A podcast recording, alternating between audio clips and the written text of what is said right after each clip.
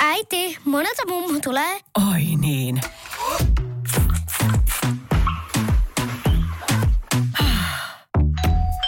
Helpolla puhdasta. Luonnollisesti. Kiilto. Aito koti vetää puoleensa.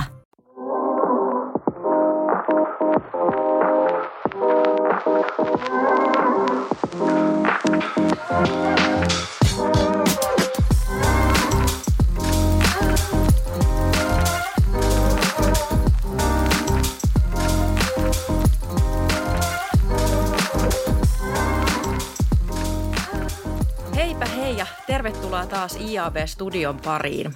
Me taas hypätään totuttuun tapaan suoraan asiaan tämän jakson aiheessa ja asiantuntijoiden esittelyyn. Minä olen Mira Vaurula ja töissä IABlla ja mulla on täällä mukana tuomassa sisältömarkkinoinnin seminaarikuulumisia maailmalta Riia Vahto Sanomalta ja Martti Penttilä Dentsulta. Aloitetaan sillä, että kertokaapa muutama sana itsestänne, ainakin siitä, että mitä te teette työksenne ja mistä seminaareista teillä olisi terveisiä. Ja voitte alkuun vaikka kertoa, että mikä niin kuin päällimmäisenä näistä seminaareista jäi mieleen. Yes. Mä oon tosiaan Vaahdon Riia ja työskentelen Sanomalla natiivimainonnan business managerina. Eli käytännössä se tarkoittaa, että mä vastaan meillä natiivimainonnan kaupallistamisesta ja kehittämisestä. Ja tota, mä olin tosiaan kesällä tuolla Kööpenhaminassa Native Advertising Days seminaarissa, joka on näitä harvoja natiivimainontaan keskittyviä kansainvälisiä seminaareja.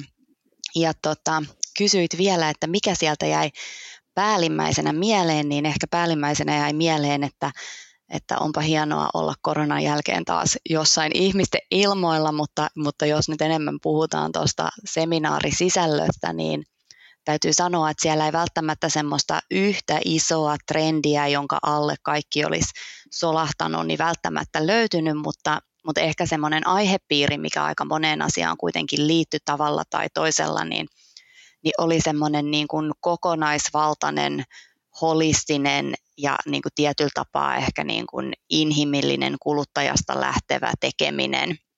Että ehkä sellainen äm, vähän niin kuin kokonaisvaltaisempi, pitkäkestoinen, selkeästi strategisempi tekeminen oli siellä kaikissa esimerkkeissä esillä, eikä sitten ehkä enää toivon mukaan niinkään olla kiinni niissä pikkusissa kokonaisuuksissa tai yksittäisissä detaljeissa. Niin ehkä nämä kaikki trenditkin liittyy tietyllä tapaan tällaiseen kokonaiskuvaan. Tervehdys kaikille. Mä oon tosiaan Martti Penttilä, Senior Editor ja Creative-tittelillä työskentelen täällä tota Dentsun Helsingin toimistossa ja tuon terveiset Yhdysvalloista Orlandosta sisältömarkkinointikonferenssista, jonka järjestäjänä toimi Amerikan mainostajien kattojärjestö ANA. Ja tota, vähän, vähän itsestäni, mitä teen työkseni, eli, eli mä autan suomalais, lähtöisiä yrityksiä kasvamaan kansainvälisesti sisältöjen ja luovien ideoiden keinoin. Ja tuolta Orlandosta ehkä, ehkä päällimmäinen asia, mikä itselle jää mieleen, on, on tällainen niin brändin inhimillistäminen ja, ja, ja brändin tekeminen tavallaan enemmän ihmisen kaltaiseksi ja, ja, ja tota, tutummaksi sitä kautta, että siellä ei puhuttu enää tavallaan B2B tai, tai B2C-markkinoinnista, vaan oli tällainen B4H-markkinointi, joka, joka tarkoittaa Brands for Humans.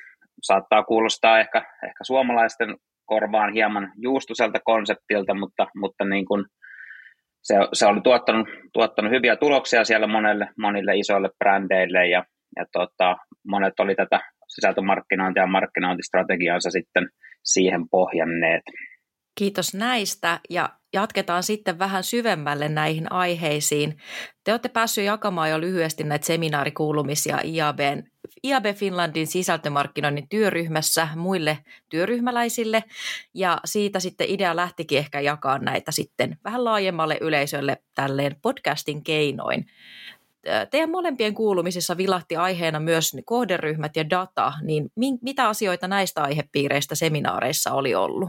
No data tuntuu olevan mun mielestä vähän semmoinen ikuisuusaihe, mutta ehkä nyt niin kuin tällä kertaa oli semmoisella positiivisella tavalla siirrytty myöskin puhumaan vähän enemmän siitä, että, että mitä siitä datasta oikeasti saa irti, että miten siitä luodaan semmoisia oikeita insightteja, jotka olisi sitten myöskin niin kuin aina toistettavissa ja hyödynnettävissä yhä uudelleen myöskin niin kuin uusissa keisseissä, eikä vaan semmoisia kertaluontoisia huomioita.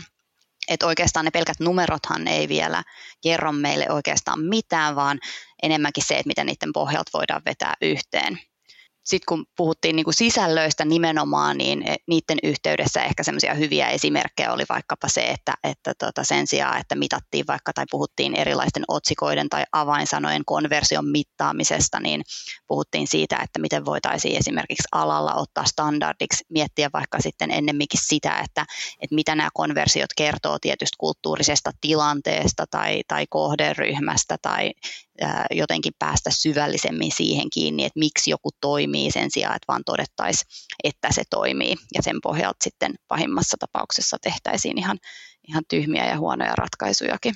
Miten sitten Jenkeissä? No, tätä kohderyhmädataa tosiaan, niin kuin, niin kuin tuolla Riiakin terveisissään kertoi, niin sitä, sitä tosiaan tarkasteltiin syvällisesti ja, ja nimenomaan tällaisesta laadullisesta näkökulmasta – josta sitten ammennettiin tehoa tähän markkinointiin ja sisällön tuotantoon. Eli, eli monet brändit pyrki, pyrki kaivaamaan täältä kohderyhmädatasta ja insightista esiin keskeisiä aiheita ja, ja näkökulmia, myös niin kuin näkökulmia ja keskeisiä aiheita, jotka ei välttämättä liity suoraan siihen omaan alaan, mutta, mutta on niin kuin tärkeitä niille kohderyhmälle ihan yleisesti heidän, heidän elämissään. Ja esimerkiksi B2B-markkinointiinkin oli sitten levinnyt tällainen ihmisläheinen trendi, että B2B-markkinoissa usein mietitään, että nämä, nämä päättäjät, B2B-päättäjät on tällaisia vähän jopa robottimaisia, loogisia toimijoita, niin, niin sitten siitäkin oli, oltiin päästy eteenpäin ja monet brändit sitten pyrki selvittämään sellaisia asioita, jotka, jotka niin kuin merkitsee näille ihmisille ja on tärkeitä myös sen työpäivän jälkeen kyllähän ne on ihmisiä nekin, jotka siellä B2Bssä niitä päätöksiä tekee.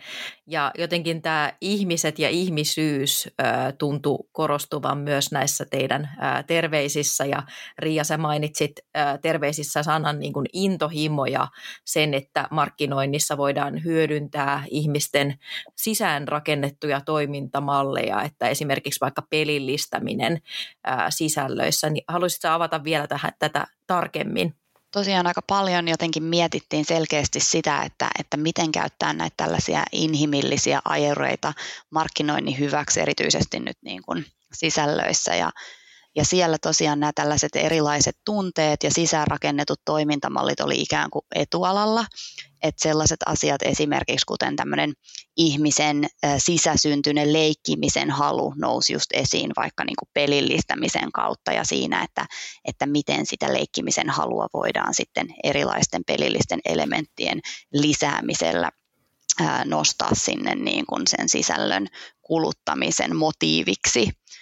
Sitten toinen semmoinen tunne, joka siellä paljon nousi, niin oli intohimo, joka nähtiin ehkä niin kuin tämmöisenä vähän niin kuin kohderyhmän rakentamisen keinona ja, ja myöskin semmoisena oikeastaan hyvänä konversion ensiaskeleena, varsinkin silloin, kun puhuttiin vaikka siitä, että, että miten sisältöihin voitaisiin lisätä tällaisia erilaisia osto-ominaisuuksia ja suosittelu suositteluominaisuuksia, että silloin se intohimo johonkin tiettyyn aiheeseen tai aihepiiriin toimii ikään kuin, niin kuin jo semmoisena valmiina lämpimänä liidinä myöskin siihen ostohalukkuuteen. Ja sitten myöskin pohdittiin jonkin verran, että miten käyttää tämmöistä niin kuin vastavuoroisuuden periaatetta hyväksi, ähm, koska silloin koettiin, että, että markkinoinninkin ehdotuksilta on vaikeampi kieltäytyä, kun se vähän niin kuin ystävän lailla tarjoaa sulle äh, tai sille kuluttajalle ensin jotain tällaista hyötyä eikä pyydä sinulta mitään. Ja tämä oli kyllä mun mielestä niin kuin jotenkin tämmöinen erinomainen ajattelun käännös, että se vähän niin kuin kysyttiin, että miten voidaan paremmin tehdä sitä suunnittelua, joka ei ikään kuin ui vastavirtaan tai tuputa sitä markkinointia, vaan enemmänkin nimenomaan asettaa se ihmisen sinne keskiöön silleen, että hän luontaisesti haluaa sitä kuluttaa ja, ja vähän sitten kumpikin osapuoli parhaillaan saa siitä sitten enemmän hyötyä. Tuohon, jos, jos voi tosiaan jatkaa tuohon, tuohon tota, Riian kertomaan, niin, niin ihan sama juttu Yhdysvalloissa, että, että nimenomaan tämä että ei enää tuputeta niin kovin sitä, sitä omaa brändiä tai omaa tuotetta, niin oli tosiaan tota, niin, keskiössä monessakin esityksessä ja, ja tämä tavallaan, että ihminen haluaa luontaisesti kuluttaa sitä sisältöä, niin, niin tämä nostettiin myös tärkeänä asiana ja, ja sen, sen taustalla on, on tota, toki tämä jatkuva kilpailu ihmisten ajasta ja, ja tota, ihmisten huomiosta. Eli, eli voitaisiin tavallaan nähdä, nähdä sillä tavalla, että nämä sisällöt on paradoksaalisesti jotenkin tappamassa sisältömarkkinointia. Tämä valtava sisältötulva on, on johtanut siihen, että sisältömarkkinoinnissa tätä markkinointipuolta on tavallaan myös pakko vaimentaa ja, ja nostaa esille sitä, että mistä ne ihmiset on oikeasti kiinnostuneita, millaista sisältöä ne ihmiset haluaa oikeasti, oikeasti kuluttaa aidosti. Ja, ja sellaista sisältöä tosiaan, joka vetää näitä ihmisiä sitten puoleensa. Ja tosiaan luovan työn näkökulmasta tämä, tämä tarkoitti monille lisääntynyttä, lisääntyneen kohderyhmäkeskeisyyden ää, tota, lisäksi sitä, että vähemmän, vähemmän tosiaan nostaa sitä omaa brändiä ja tuotetta esiin ja, ja pyritään tosiaan huomioimaan erityisesti nämä kohderyhmän intohimot. Ja tästä hyvänä esimerkkinä oli esimerkiksi autonvalmistaja Subaru, joka oli esittelemässä heidän markkinointiaan siellä seminaarissa, niin, niin he oli huomannut sitten Yhdysvaltain markkinalla sellaisen kohderyhmästä kumpuavan asian, että heidän asiakkaansa ja potentiaaliset asiakkaansa olivat keskimääräistä populaatiota enemmän koira-ihmisiä. Ja tämä tosiaan nousi sieltä, sieltä datasta vahvasti esiin ja ja tätä Subaru lähti sitten rohkeasti hyödyntämään ja nostamaan esiin, ja, ja tämä johti sitten lukuisiin markkinointitekoihin ja, ja sisältöihin, joiden keskiössä oli sitten nimenomaan autojen teknisten ominaisuuksien tai, tai ympäripyöreiden mielikuvien sijaan nimenomaan nämä, nämä koirat. Ja tässä ehkä vielä niin kuin arvoista on se, että, että näitä koiria ei jätetty vain markkinoinnin palasiksi, jota hyödynnetään sisällöissä, vaan, vaan sitten Subaru oli olin monessakin yhteydessä sitten alkanut tehdä yhteistyötä yhdessä tapauksessa esimerkiksi tällaisen järjestön kanssa, joka auttaa löytämään vammaisille koirille sitten kodin ja perheen, niin, niin ei pelkästään, että sisällössä käytetään tavallaan hyväkseen sitä elementtiä, vaan, vaan myös oikeasti pyritään sitten vaikuttamaan asioihin ja, ja, ja tekemään positiivista muutosta sen asian ympärillä. Mä veikkaan, että ton tyyppinen markkinointi voisi toimia mullekin. Et en tiedä, tulisiko musta Subarun ostajaa, mutta tota, itselle ainakin ko- koiriin vetoaminen voisi olla ihan toimiva markkinoinnin keino. Mä kävin itse sitten keväällä pitkän tauon jälkeen myös vierailemassa IAB Euroopan lippulaivatapahtumassa Interactissa Madridissa toukokuussa – oli myös tosi virkistävää päästä sielläkin tapaamaan ihmisiä ja kollegoita muun muassa ensimmäistä kertaa. Ja siellä sitten hyvin keskeiseen rooliin nousi teemana vastuullisuus ja ympäristövastuu. Miten tota, näissä teidän seminaareissa, niin miten tämmöiset niin syvällisemmät aiheet siellä nouset? Kuinka paljon brändit on kiinnostunut hyödyntämään ö, esimerkiksi vaikka vastuullisuutta ja ympäristövastuuta tai muita vähän tämmöisiä syvällisempiä aiheita? No täytyy sanoa, että kyllä myös tuolla Native Advertising Daysissa niin nähtiin, että yritykset meni tosi vahvasti tämmöinen purpose edellä ja esimerkiksi yrityksen toimiala saattoi jäädä sitten aika pitkälle niin kuin sinne takapeiliin. Että tällaisia esimerkiksi hero-dokkareita tai mini-elokuvia oli tehty todella, todella näyttävästi myöskin niin kuin semmoisista aiheista, jotka oli hyvin kaukana sen yrityksen omasta toimialasta ja ja oli partneroiduttu erilaisten järjestöjen tai hyvän tekeväisyystoimijoiden kanssa, jotka ei suoraan välttämättä liittynyt mitenkään tähän yritykseen tai tosiaan sen toimialaan. Et esimerkiksi BBC Storyworks oli tehnyt Handaille tosi tämmöisen upean visuaalisen dokkarin, jonka keskittyi Kreikan saaristomeren puhdistamiseen että sinänsä niin kuin vastuullisuus tosi voimakkaasti oli esillä, mutta, mutta olisi kyllä tosi mielenkiintoista myöskin vähän enemmän tietää, että, että minkälaisia tuloksia esimerkiksi tästä tällaisesta Handain kampiksesta on tullut, että et sinänsähän tämä on hieno tapa kommunikoida yrityksen arvoja, mutta sitten ehkä jää vähän vastaanottajan harteille päättää, että onko tämä vielä relevanttia vai, vai mennäänkö tässä jo niin kauas siitä itse mainostavasta yrityksestä, että, että se hyöty ei enää sitten oikein sinne heidän laariin sitten osukkaan. Joo, saman, saman totani, tyyppisiä havaintoja myös tuolta Orlandosta, eli, eli tosiaan monet yritykset tavallaan tähän, tähän liittyy siihen laajempaan trendiin, jossa yritykset määrittelee itsellään nimenomaan tämän, tämän tarkoituksen, eli, eli tota, niin purposein, ja, ja se on usein sitten tällainen, tällainen tota, ö, tavoite, joka, joka ylettyy laajemmalle kuin pelkästään voiton tavoittelemiseen ja, ja laajemmalle kuin bisneksen tekemiseen, ja se on tavallaan tällainen perintö, jonka yritys sitten toivoo jättävänsä maailmalle, ja, ja monesti tosiaan monessa esityksessä huomasi, että näitä sisältöjä oli sitten pohjattu tämän, tämän yrityksen purposein tota, ympärille tai, tai päälle, ja kuten Riakin tuossa mainitsi, niin tämä sitten jossain tapauksissa saattoi, saatto tuntua hieman päälle liimatulta tai, tai jonkun, jonkun tyyppiseltä väripesulta myös, mutta, mutta se, se tosiaan jää, jää sitten aina vastaanottajan, vastaanottajalle sitten, että miten sen, miten sen ottaa, miten sen tulkitsee ja onko se, onko se tota, sisältö tai, tai sisältöstrategia niin uskottava. Ja, ja tosiaan myös tuolla Orlandossa tuli paljon esiin nämä ja ihmisoikeusaiheet. Ja, ja tosiaan tämä, tämä kuvio, jossa partneroidutaan jonkun järjestön kanssa ja sitten tästä yhteistyöstä ammennetaan sisältöjä, just näitä isoja sisältöjä, kuten esimerkiksi dokumentteja, jossa, jossa tämä brändi jää itsessään sitten aika pieneen rooliin.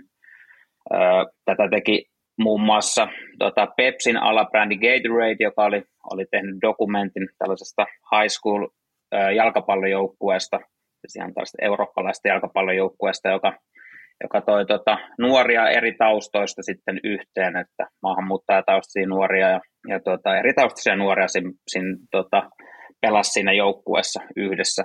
Tähän sinällään jalkapallo liittyy tietysti läheisesti urheilujuomiin valmistavaan brändiin, mutta, mutta tämä dokumentti ydin, jossa tuotiin näitä eri taustaisia nuoria yhteen ja jossa he kasvoivat yhdessä, niin sehän liittyy sitten vahvasti arvoihin ja tunteisiin. Mä, mä itse näin tämän, tämän ehkä sellaisena yhteisön rakentamisen keinona niille brändeille, että, että tähän tosiaan liittyy se brändien inhimillistämiseen, mutta myös sellaiseen niin kuin yhteisön rakentamiseen ja toimimiseen sellaisena dynamona yhteisön, niin kuin niille jaetuille arvoille rakennet, rakennetun yhteisön luomisessa, että, että tämä brändi on, on sekä ajuri siinä yhteisön rakentamisessa, että yksi, yksi yhteisön jäsen muiden, muiden joukossa.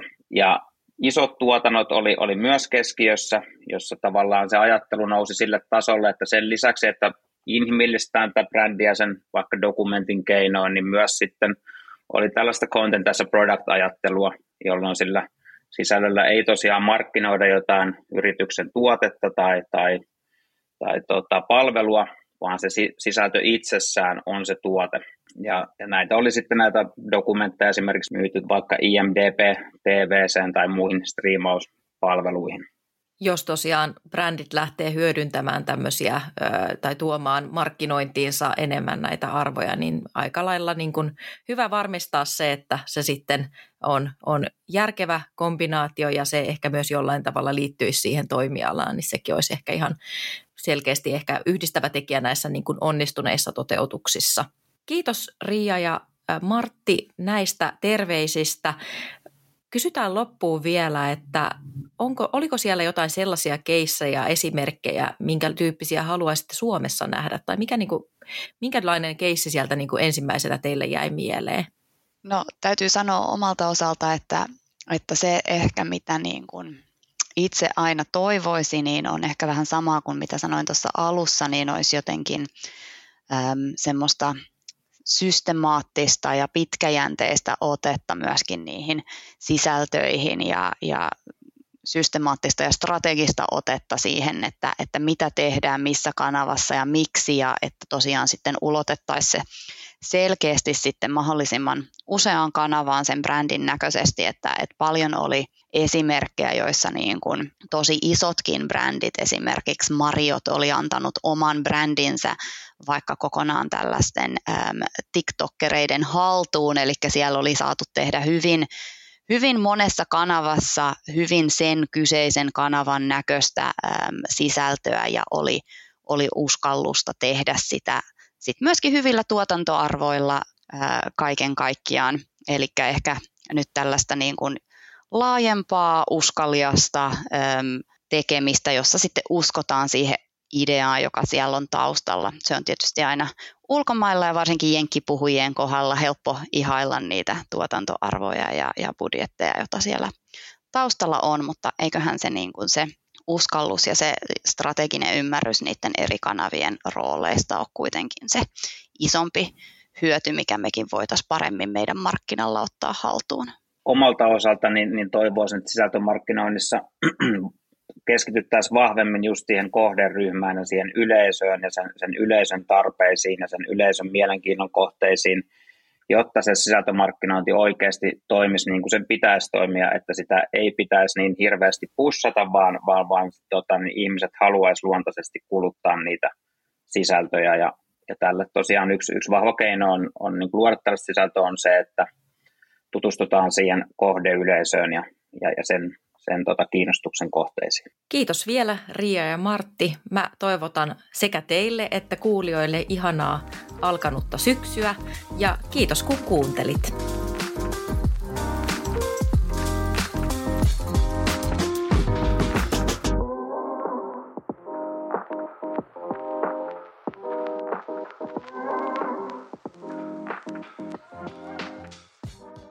Oi, oi, oi, oi, oi, oi, yes, No, äkkiäkös tän voi erätauolla? Tule sellaisena kuin olet, sellaiseen kotiin kuin se on. Kiilto. Aito koti vetää puoleensa.